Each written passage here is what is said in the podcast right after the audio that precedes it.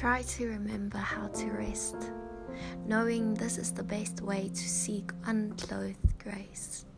Rest your mind, cut down on the worrying, rest your heart to find that it was howling at the moon all along. Your body too, give this some rest. See how it is a nest, keeping all that you are together. Keep it together through this time, whether it is through rhyme, through prayer, through sharing the burden with those you care for. Don't be scared for the unknown. It has been with us all along, as long as you lean on the one that has seen all in time and still takes the time to be with us, to breathe with us, to remember with us that it's okay to rest.